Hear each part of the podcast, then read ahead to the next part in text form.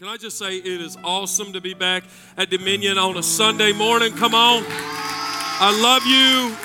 I honor you. You guys surely are the most incredible church ever. Just so thankful for what God is doing here. I can tell you in my time and season of sabbatical that God really stirred my heart for an appreciation even more of what He's doing here. And so, you know, I think sometimes we can take for granted what God's doing. And sometimes we don't appreciate what we have. And it's true that indeed absence makes the heart grow fonder. Sometimes God will remove you away from something to make you appreciate it that much more. And so I'm just so thankful. I'm thankful to have ministry leadership. Can we give it up for our pastors that led over these? Come on.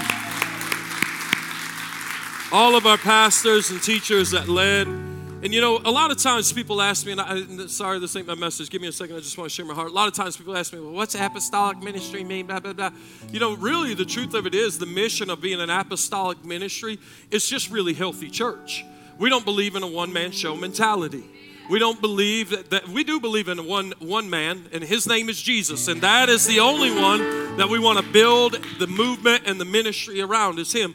And so, anyways, in the idea of this, Ephesians 4:11 says that Christ gave these gifts to his church, and we see apostles, prophets, pastors, evangelists, and teachers. And so what you saw in this season, you don't know how many times I heard after coming back, man, I'll tell you what, you've got an incredible team around you.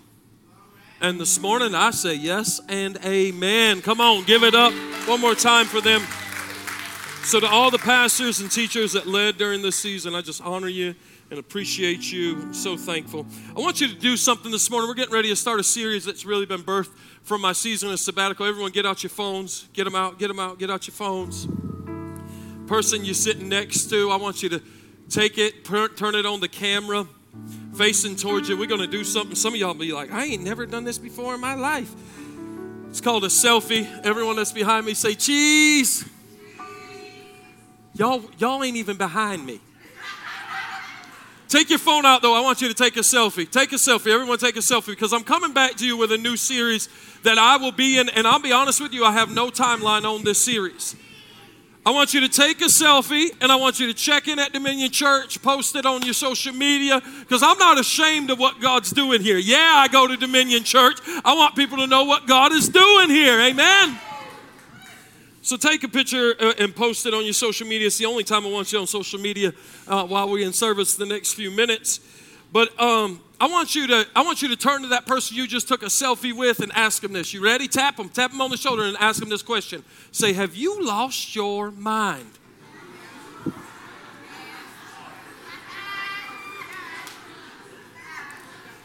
Did you notice, though, something incredible? As we embark on this journey over the next couple of weeks, can y'all put up a slide, please? As we embark on this journey over the next couple of weeks and we go into the idea of this series of selfie, you know, I love this right here because you can see that's all a bunch of Dominionite smiling faces on there. And so I honestly cried when I got with the media team on making that slide, because it's just so powerful to me, all the people that truly make this church so great. Amen? And so the idea of it, though, in this series that I really want us to understand is, did you notice, though, like when you took a selfie, nobody took a selfie of their legs? And see, I think we love selfies because we get to choose what people see. And I want to go a little further to say that there is a literal term in taking selfies that has been tagged with selfies that is called manipulating angles. And it's proven statistically and scientifically that when people take selfies, they will take them from the posture of which they believe they are best seen. Woo. See, I mean, I'll be honest with you. Like, I don't never take a selfie like this, right?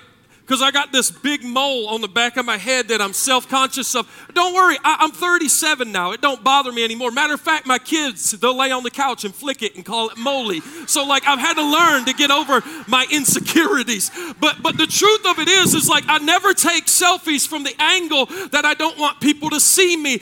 And there's a literal term called manipulating angles. And I want you to know that I believe that nobody's better than manipulating the angles than the church.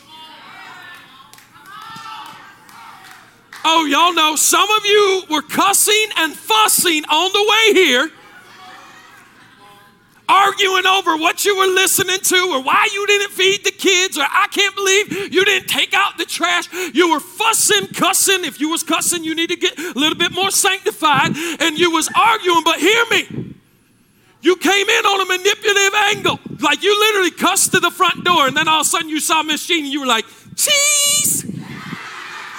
Bless the Lord, bless the Lord.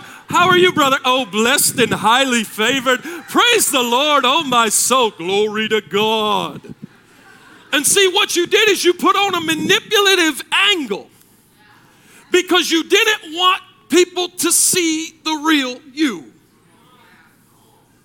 And I believe a lot of times in the church, what we're guilty of is manipulative angles, and how that term is so true that it's manipulative. It portrays one way only to come around a different way. Listen to me. I don't want to be so concerned about how people perceive me and not be worried about how God sees me.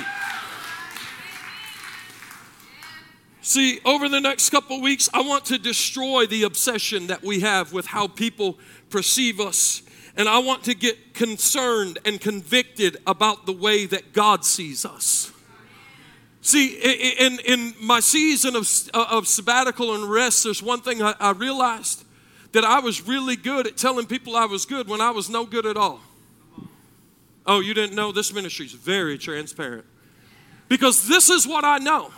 I can't manipulate you by you seeing something and being something different, because by doing that, I'm setting a false hope for you. When you look and you think that everybody around you's got their life perfect, and you come in here knowing you ain't perfect, you'll leave here and the enemy will be telling you that there's no hope for you. They say, oh, look at that guy up there. You know, yeah, he's got a mole on the back of his head. But I mean, he's got a lot going on, ministry growing, beautiful family. Yeah. And have wrestled the spirit of divorce multiple times. Have contemplated suicide in ministry. Come on, let's be real. I'm telling you that it is real, it is raw, that nobody is perfect, but there is one that is perfect. His name is Jesus. And when we put our trust in him and we take on his image, I'm getting a little ahead of myself. See, I want us to get more obsessed about the way God sees us. I'm sick, and God's sick, of manipulative angles in his church. We dress everything up. We act like we're all right. We act like we all good. And the truth is you ain't no good at all. We say we're good, but then we're struggling with sins and rolling around in pornography and committing idolatry, and we're lying, stealing, cheating. And then we come in here, and then some of us wonder where the Spirit of God is. He's here, but you're distant from him because there's things in your life that he's saying, I need corrected. Okay. 1 Thessalonians 5:23. We're going to jump into this. Listen. I want you to understand, my heart in this series is I'm going to try to do a lot of teaching. I don't want to preach. I really don't, because I need you to get this. I don't want you to hear at the volume of what I say rather than the validity of what I'm saying. And so I'm going to try to be very intentional. I get really excited and I get hyper sometimes. Excuse me. If I spit on you, just rub it in. It's anointed. But 1 Thessalonians 5:23 says, now may the God of peace himself sanctify you completely. Woo! It's a term we don't hear about much in church anymore, but sanctification, it's a real thing. And may your whole spirit, watch this, I love that he says whole, not H-O-L-E. A lot of us got an H-O-L-E spirit. But he says, may your whole spirit, not just healed, but whole, complete, not lacking anything. May your whole spirit, whole soul, and whole body be preserved blameless at the coming of the Lord Jesus Christ. Now I want you to jump with me to Matthew 23:37. I'm going to share another scripture with you. And this is as those that are asking Jesus, what's the greatest of the commandments? And Jesus responds in Matthew 22:37. And Jesus said to him, he said, you shall love the Lord your God with all of your heart, with all of your soul, and with all of your mind. Father, we thank you today for the gathering of your word.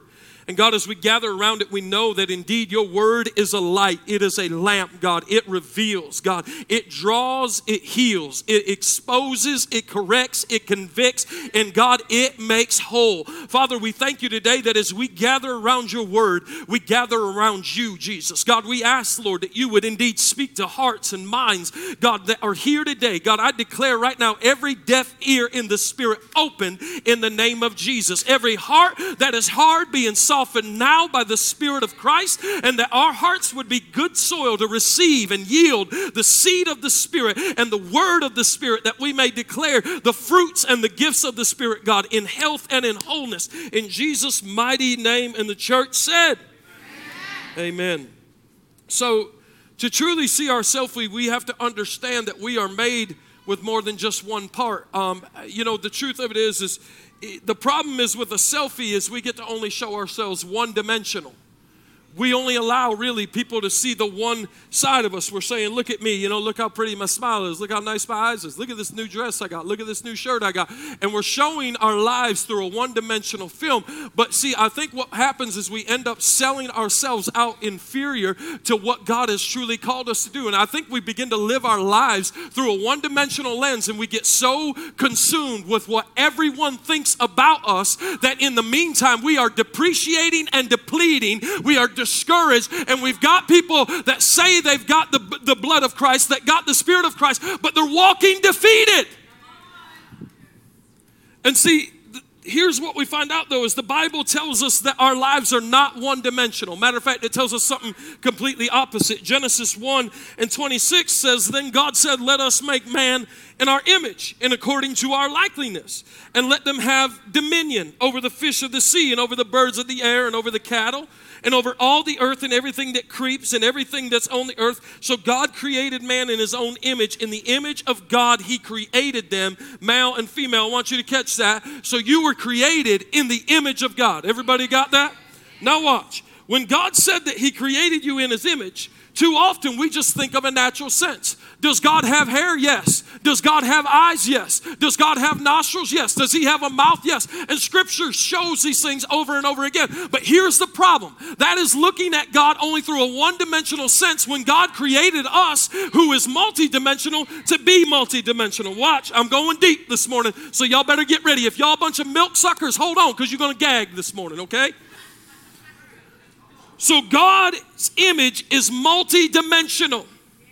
Watch this. He's God the Father, he's God the Son, and he's God the Spirit. We call this the Trinity. So when God said, let us create man in our image, he understood that man had to at least be three-dimensional. Woo!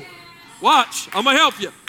So if God is at least three-dimensional, God the Father, God the Son, God the Spirit, when God said, let us, here's a challenging thing. Like I say, you got to really read your Bible. When God said, let us, who was he talking to? You ever read that in Genesis when God said, let us? If God was in the beginning and in the beginning was God, then who was God talking to? He was talking to Jesus, who was there. He was talking to the Spirit, who was there. He said, let us create man in our image. So God, who is multidimensional, says, let us make man in our image. Woo! See that? He didn't say, let us make man just in my image or your image or your image. He said, let us make man in our image. So God created them in the image of God. God created them. Multidimensional. So we find that man is at least three-dimensional. And we find, watch, the statement in 1 Thessalonians 5, pull that back up. He says, may your whole spirit, your whole soul, and your whole body be preserved blameless at the coming of the Lord Jesus Christ. See, we find that in the image of God, we are three-dimensional. Yes, we are. We are three-dimensional. What are we? We are mind, body, and spirit. Yes. Now I'm going to come. If you Pentecostal in this room, God bless you. I'm fire baptized, Holy Ghost filled. Yeah, glory to God. But I don't fall under Pentecostalism. I fall under the Word of God, Jesus Christ, the way, the truth, and the life. But let me tell you something. A lot of things that have been error in the Pentecostal church is all we have done is focused on spirit. Told you I was teaching this morning. And what we've got is we got a lot of spirit-filled believers, but in their mind, that has not been renewed by the word. See, Jesus said the day is coming and now is when the true worshipers will arise and they will worship me in spirit and in truth. John 17:17 said, sanctify them by your truth. Your word is the truth. The greatest revival that the church is yet to see is not just a bunch of hucking, bucking, spiritual tongue talking, but it's those that can quote scripture, those that can walk scripture, those that can live scripture. And when we see the word and the spirit come together, the church will see the greatest move of God that we've ever seen. We talk in tongues, but we don't know how to talk to one another. Oh, you praying, talking in tongues and cussing out your kids 10 minutes later. I'm not saying that your baptism ain't real. What I am saying is, bro, there's a level of sanctification that only comes by the word. And so when we begin to look at our self-examination, our true selfies, you know, that's one of the things that we got to wrestle through is, God, I don't just want to be one-dimensional. I don't want to be all spirit and no truth. I don't want to be all body. You know, what good is it if you put this body in shape, but your spiritual man is dying and going to hell? So we find that God creates man, mind, body, and spirit. You know, I think that one of the greatest errors of the church is this, that we have looked at mental health like it is a weakness.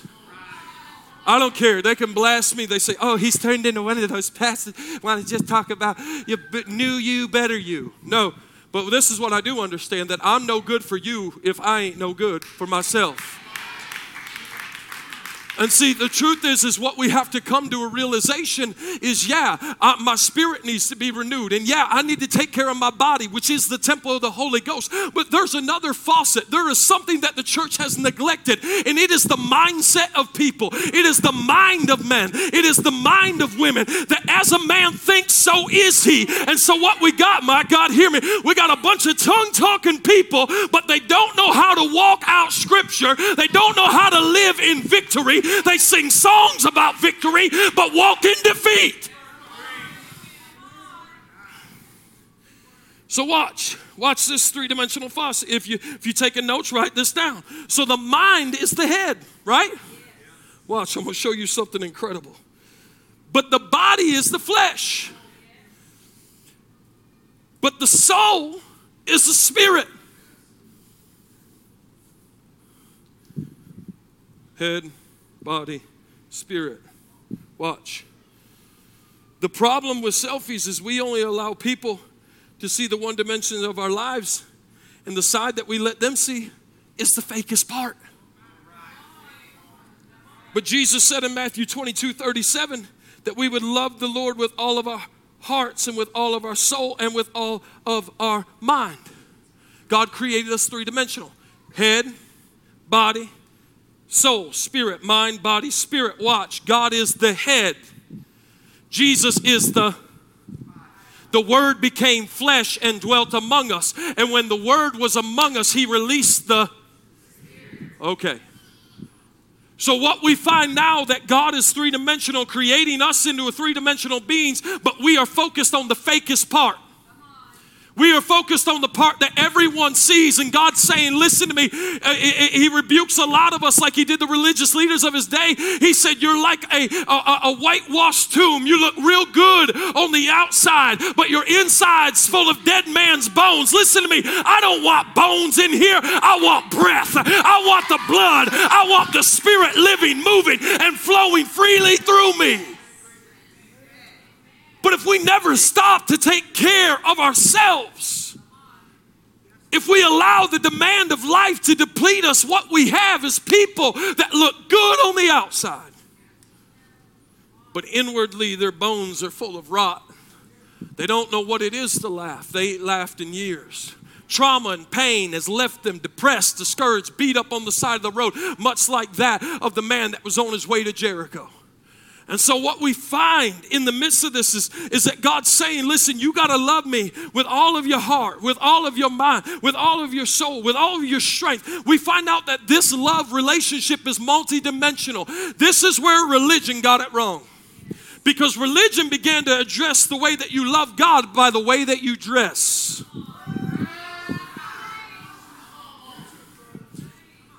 This is why Dominion Church, I don't care, wear shorts, wear flip-flop, wear hat, be tattooed from your head to your toes. It don't bother me, bro, because I'm worried about what's going on the inside.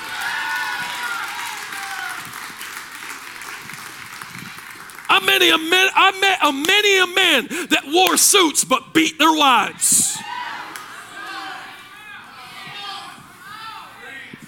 I met many a man that had more tattoos than the tattoo parlor itself, but they were the best husbands and best daddies I've ever met. God is not as near concerned about what's going on the outside as we are. How many of you were maybe raised in the same kind of home that I was, or you got some of the same kind of friends that I do? You did something stupid and somebody looked at you, you said, have you lost your mind? My mama said that to me a couple times. Or if you got one of those real mamas, they say it this way: have you lost your ever-loving mind? Ever-loving mind. I don't know what that means, but sure. The truth to that question is this: we have. Told you, if you're here to drink milk this morning, it's going to be a little deep for you, but the truth is we have lost our mind. I'm going to prove it to you scripturally. Genesis chapter 3, verse 1 through 5 says, now the serpent, who was more crafty than any of the other wild animals the Lord God had made, he said to the woman, did God really say to you, you must not eat of any tree of the garden? And the woman said to the serpent, we may eat of the fruit of the trees in the garden, but God did say, you must not eat from the tree that is in the middle of the garden, and you must not touch it, or you will die. You will not certainly die, the serpent said to the woman, for God knows that when you eat from it, your eyes will be open, and you will be like God, knowing, somebody say knowing, good and evil. There was two trees in the Garden of Eden. It was the tree of life, which God said, eat freely. Eat of it as much as you need to. But then there was the tree of the knowledge of good and evil. It was this tree that the serpent, more cunning than any other beast or animal of its time, that slithers its way into the ear of Eve and begins to whisper to her and say, did God not say you can eat of it? And what do you mean that you won't certainly die? Let me tell you how you know the enemy is in your life. He will begin to combat everything that God has begun to tell you. See, where people get it wrong is they begin to forget what God said. They begin to forget what God said, and they begin to listen to the voice and the lies of the enemy, and all of a sudden he talks them out of destiny. So when man eats of the tree, he doesn't just die, he dies spiritually.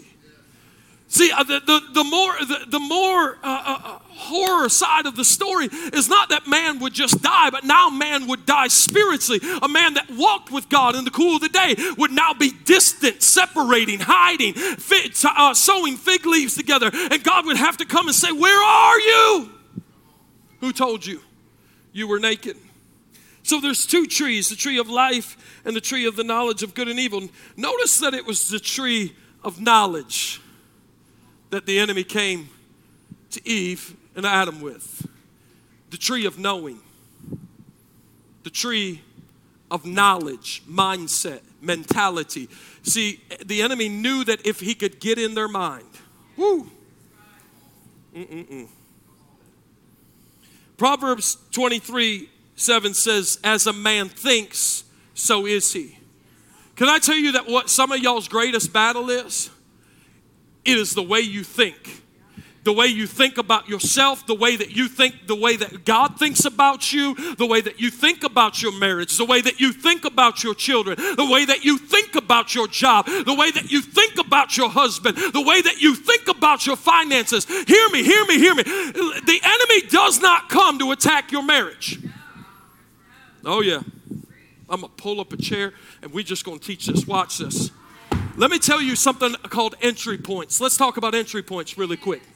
The enemy never shows up in your life to attack your marriage. He never shows up in your life to attack your finances. He never shows up in your life to attack your children. But what I just told you is every one of those things are entry points in your life. He knows that if he hits your marriage, then he can get your mind. He knows if he hits your finances, then he can get in your mind. He knows if he hits your children, he can get in your mind. He's not as consumed or concerned about your marriage. He wants to get in your head. Because he knows that if he can get in your head, if he can get you consumed about what you think about, that as a man thinks, so is he. People walking around talking, my marriage sucks. You doggone right it does. Because that's the way you think about it. That's the way that you, as a man thinks, so is he. You don't get to say what it's not after you've been thinking about everything that it is that's a lie and contrary to God. See, since the beginning of time, the enemy has been concerned not as much about your selfie as he has been about the way you think about yourself. I believe that one of the greatest wars that we face is the battle between our two ears. He knows that if he can get this, he knows that if he can take this captive, then he's got everything that's connected to it. It is the head. Everybody shout, head first. How does a baby come out? Head first. Everywhere you go. Why is the head here? When you walk, watch, your head leans forward. Why? Because where the head goes, the body's soon to follow. As a man thinks, so is he. When you go and anything that you do in your life, you go into it head first. I'm not talking naturally as much as I am in the concept of knowing. Some of us are stuck. Why are we stuck? Because the enemy hit an area of our life and it hit us in our mind and we were paralyzed.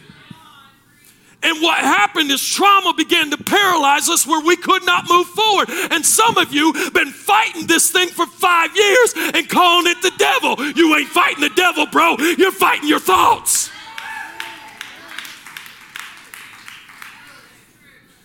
See, the problem with the war of the mind, though, is it's the battle that never seems to be televised. As I was studying over this, honestly, it's like the war in Ukraine. What happened? Right? It's no longer televised. No, we won't get political this morning, but don't think that I'm scared to, because I will.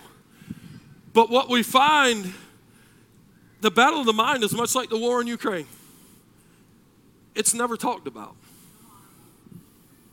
Nobody talks about the battles that they're fighting and facing in their mind. Nobody talks about it because what we've done is we've taken something in the concept that the world takes as mental health and we've called it weakness if the church begins to talk about it. So because where the church was ignorant, the world took concepts out of the Bible and began to develop systems like yoga.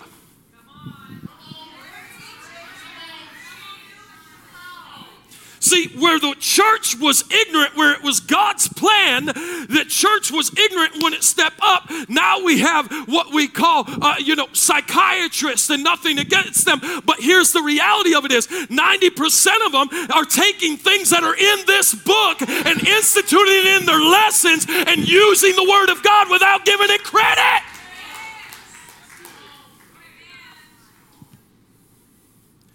And so what we find is the battle that's untelevised is the battle of our mind. And there's people all in this room and you're sitting here and there is a war raging between your two ears right now. Some of the greatest battles we fight are right between our two ears. Can I tell you though that your elevation is directly connected to your meditation? Yes, it is. Catch that. Some of you want to go higher. Some of you want to do more. Some of you want to, be more for God. But the truth of it is that your elevation is directly connected to your meditation. Oh, yeah, let's talk about meditation, too. Just so you know, meditation is not a word from Buddha, nor is it a word from yoga. It is a word out of the Bible. We're going to get there in a minute because, see, we got so spiritual, we turned everything into prayer. But there is power in meditation. Hold on. Oh, my. Yeah, I can feel it this morning. We're going to teach this thing. Philippians 4:8. Finally, brethren, whatever things are true, Whatever things are noble, whatever things are just, whatever things are pure, whatever things are lovely, what other things are good report, if there are any virtue and if there is anything praiseworthy, meditate on these things. Meditate on them. Meditate. What do you meditate on? Whatever's true, whatever's lovely, whatever's praiseworthy, whatever's of good report. Meditate. Meditate, meditate. See, the truth, meditate is much like the word regurgitate. Meditation literally means to chew on something. It's a constant washing over. Listen to me. The enemy is constantly bombarding your mind because you have not guarded the gate of your meditation. If you don't constantly meditate on the word, if you constantly don't allow the word of God to wash over your mind and begin to renew it, you allow the thoughts of the enemy, the words of the enemy, the lies of the enemy to get in your head. And how are we defeated? We're defeated head first. Because the truth of it is what we find is that we are only as powerful as our thinking is. Hold on. I'm going to show you. It's the reason why we're called to repent. Watch. So how do we get the selfie that God created? Everyone say repent. John is on the banks of the Jordan River in Matthew chapter 3, and he's preaching a message, repent for the kingdom of God is at hand. The last and final words of Jesus were not, I love you, we're not like, go and do, go into all the world. The last and final words of Jesus were repent. Repent. And now understand, though, because there's a concept of repentance that is a little bit in error, because repentance does mean a turning around. It's a 180. So if there is sin here, the word repentance means literally 180 degree turn. And now that which was in front of you, you put behind you. You repent. But the word repent also means, it means the renewing or changing the way you think. Change the way you think. So when John is coming on the banks of the Jordan, he tells him, he says, repent for the kingdom of God is at hand. He's not just telling him turn from your sins. He's saying you got to change the way you think, because if you don't change the way you think, you'll miss this kingdom.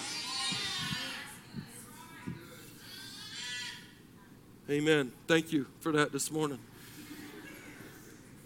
Philippians 2:5, watch. Philippians 2:5 says, let this mind be in you, which was also in Christ Jesus. Can I tell you that this scripture is a clear indicator that we've lost our minds? Yeah. Hold on. See, evidently the minds that we have are no good. Because if there was nothing wrong with my mind, I wouldn't be told to get a new one. Let this mind be in you, which was also in Christ Jesus. The church of Philippi is addressed because their thinking needs to change for God to be able to do what he's desiring to do among them. Listen to me, church. God wants to do something great, but it's going to start with the head first. We got to change the way we think. We can't come in here with a mentality of traditional church, because if we do, we'll get a traditional God. But if we believe God is doing something new, then we got to say, God, I'm open. Whatever you're doing, don't do it without me.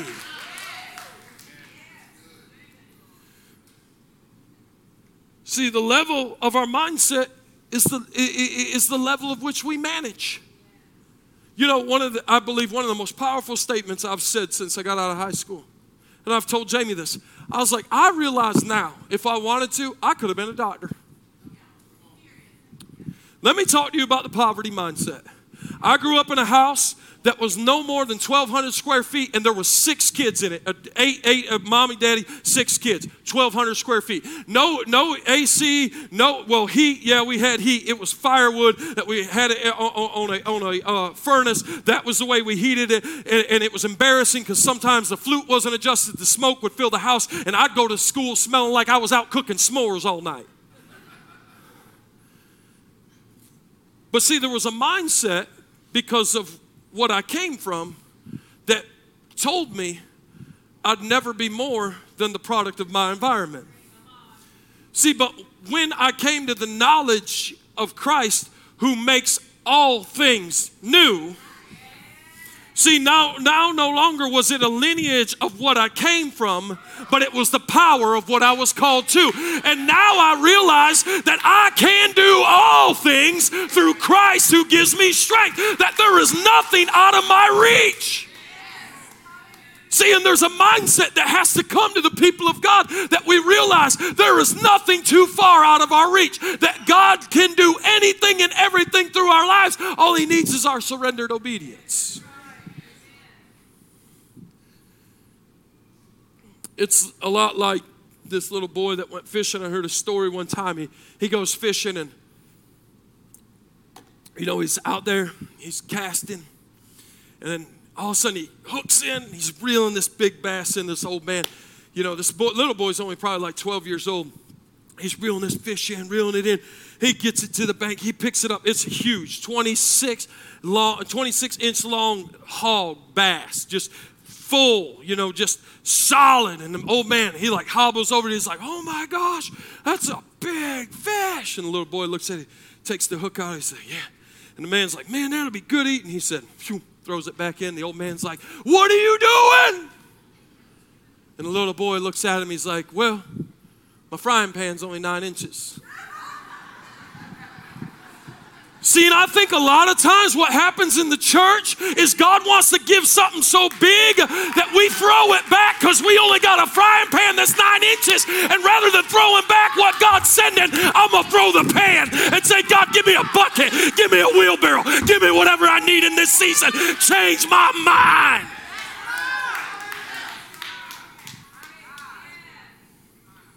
See, this is the way that a lot of us think. That God is trying to give us God-sized dreams, God-sized ministry, God-sized marriages, God-sized influence, God-sized purpose. And we're throwing it back saying, God, my frying pan's only 9 inches. I'm just a little girl from Darlington. You can't use me in the nations.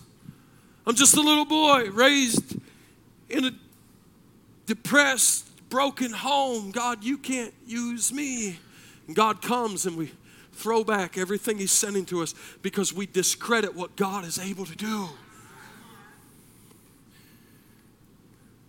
But we got to come to the realization, concept of Ephesians 3:20. It says, now all glory to God who is able through his mighty power at work within us to accomplish infinitely more than we might ask.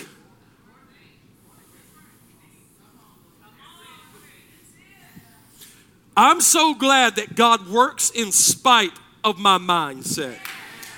I'm so glad that you may have lost your mind, but you ain't lost the favor of God. You may have lost your mind, but you ain't lost the grace of God. You may have lost your mind, but you haven't lost the ability to God to do exceedingly abundantly far more than you can ever ask, think, or imagine, according to the power that's at work within us.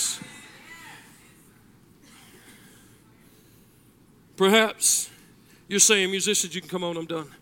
Perhaps you're saying, but I don't see it. I don't see it. I don't understand. It's hard to shake off the limits of my past. Preacher, you don't know what I've been through. You don't know I was molested at this age. You don't know I was raped. You don't know. Let me tell you again, entry points. You didn't go through what you went through because God hates you. You went through what you went through because the enemy knew that if he could get your power plant, if he could get your brain, if he could get you constantly thinking about the rape, if he could constantly get you thinking about the affair, if he could constantly get you thinking about the abortion, if he could constantly get you thinking about the bankruptcy, if he could constantly get you thinking about the diagnosis of cancer, he would bind you in that place. Stand with me all over the house.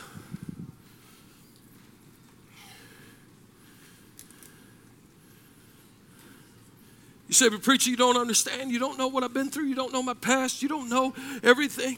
Entry points. He's after your mind. He's after the way you think. Think of it this way. John 10:10, Jesus said that the thief comes to steal, kill, and destroy. But hear me. Think of it in a mental capacity. The devil wants to steal your hope, He wants to kill your dreams. He wants to destroy your potential. How does he manage to do all that? He gets your mind. He gets in your head and he begins to whisper lies, saying things like, you're unqualified. You'll never be good enough. But you did this yesterday and you think you can do this today. Why are you worshiping? Why are you? You know, there's people today, I just feel this by the Spirit of God. You were worshiping, your hands were lifted, you could feel God moving, and all of a sudden the enemy came in and he began to tell you, why are your hands lifted? You were doing this, and last year you did this, and if these people ever find out, they'll run you out of here for saying that and doing this. What was he after? He wasn't after your worship. He was after your mind. Because if he gets your mind, he gets everything that's connected to you.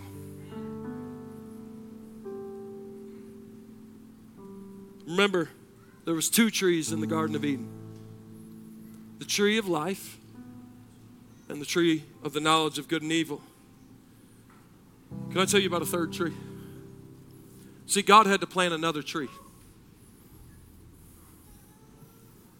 I said God had to plant another tree.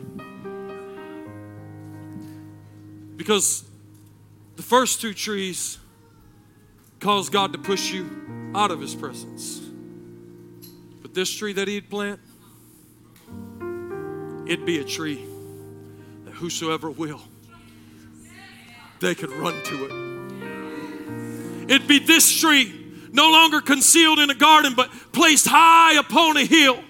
Matter of fact, this tree would be planted right in a place that they call the place of the skull, the place of death. It would be right smack dab in the middle of death that God would plant this next tree. This tree, it wasn't pretty. This tree was a tree that was acquainted with grief, sorrow, and shame. It was this tree that would cause many men to be despised and rejected. It would be this tree that when people looked on it, they would say, better him than me. Matter of fact, the Bible talks about this tree, and it says in Leviticus that cursed is every man who hangs on this tree. Cursed is every man that hangs on this tree. But it would be this tree, the tree of Calvary, where God would send his only son to stretch out his arms on its branches as a declaration that God loves you this much. And it would be there that he would be despised and rejected. It would be there that he would pour his blood out, that the fruit of this tree would be the salvation of our souls. And see, it's in this tree that what the first Adam screwed up, the second Adam restored. And so when the first Adam made me lose my mind, the second Adam gave me his.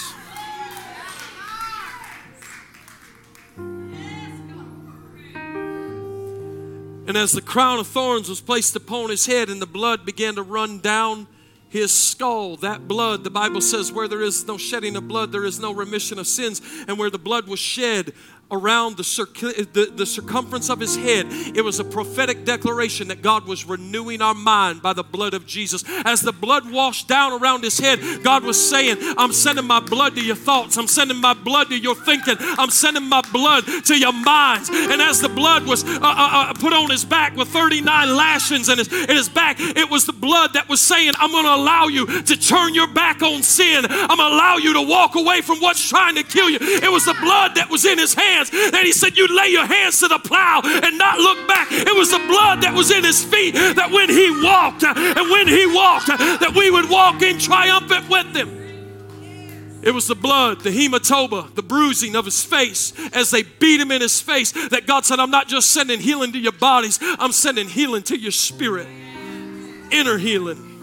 Healing from the trauma, healing from the pain, healing from their past, healing from the divorce, healing from everything that you've been through, everything that's tried to get inside of you. 7 sheddings of blood that Christ would shed on that cross.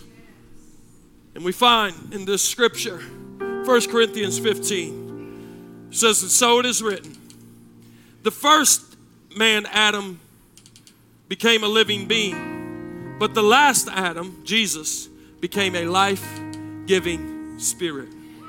However, the spiritual is not first, but the natural, and afterward, the spiritual. The first man was of the earth, made of dust. The second man is from the Lord, is the Lord from heaven. And as was the man of dust, so also are those who are made of dust. And as is the heavenly man, so also are those who are heavenly. And as we have been born the image of the man of dust, we shall also bear the image of the heavenly man. How do we change our selfie? How do we change our selfie into the image that God has created us to? Let me tell you. There's one name and one name only that will begin to change your image and begin to change your mind. And it is the name of Jesus. With every head bowed and every eye closed that's here this morning, I felt really prompted to do this. There are people right now under the sound of my voice. Hear me, brother. Hear me, sister. Every head's bowed. Every eye's closed. I don't want anybody looking around. I want confidentiality and just for the sake of God to move, because God's about to do something incredible. You're here this morning. Listen, man. Listen, woman. It's just me and you. Me, you, and Jesus. And you're here this morning, you'd say, preacher, I'm wrestling, man. I'm wrestling in my mind. I'm wrestling in my mind. I'm depressed. I'm discouraged. I put a smile on my face, but nobody knows the hurt that I have inside. I wrestle through suicide. I wrestle through depression. I'm taking pills to try to get over what I'm on. I've been going to doctor after doctor trying to figure out what's wrong with me, and I can't seem to get over. I can't seem to get past my mind. Brother, sister, listen to me. Let this mind that was in Christ so also be in you. Listen to me. You got to get him in you to get that out of you. Every head bowed and every eye closed all over this room. If what I just said, you'd say, preacher, that's me. Will you raise your hand? Just me, you, and Jesus. Thank you. Hands all over this room. Thank you, Lord. Listen to me, church. God's going to deal with the way we think for not only what he's called us to corporately, but what he's calling us to individually. This Wednesday, I'll continue, and I'm going deeper. I'm going to teach you how to take every one of these thoughts captive. And we're going to walk through the mental mindset, because God is getting each of us at a place where we need to be to go where he's called us to be, because as a man thinks, so is he. And so we're addressing not what everybody sees. We're addressing what God sees. If you're here this morning, every head bowed and every eye closed, you say, preacher, I hear you. I hear this Jesus. And I want to accept him as Lord of my life. If that's you, will you slip up your hand? Come on, today's the day of salvation. Brother, don't hold out. Don't hold back. Slip that hand up. Thank you. Thank you. Come on, hands up all over this room. You're putting it up and saying, this Jesus, I want to accept this Jesus. I want that power that you spoke of, preacher. I want my mind to be changed. I want my image to be changed. I want to look like him. Every head bowed and every eye closed, if you just raise your hand, for anything that I just talked about, whether it be salvation or the renewing and the changing of your mind, this is what I want to do. On the count of three, I need you to step out as boldly as you know how to step. And I want you to come out head first. As you begin to walk to this altar, you're making a prophetic declaration. God, change my mind. Renew my mind. Allow your word. Ready? 1, 2, 3. Come. Come. As they come, celebrate. Here they come. Here they come. Here they come. Come on. Here they come. Here they come. Here they come. Here they come.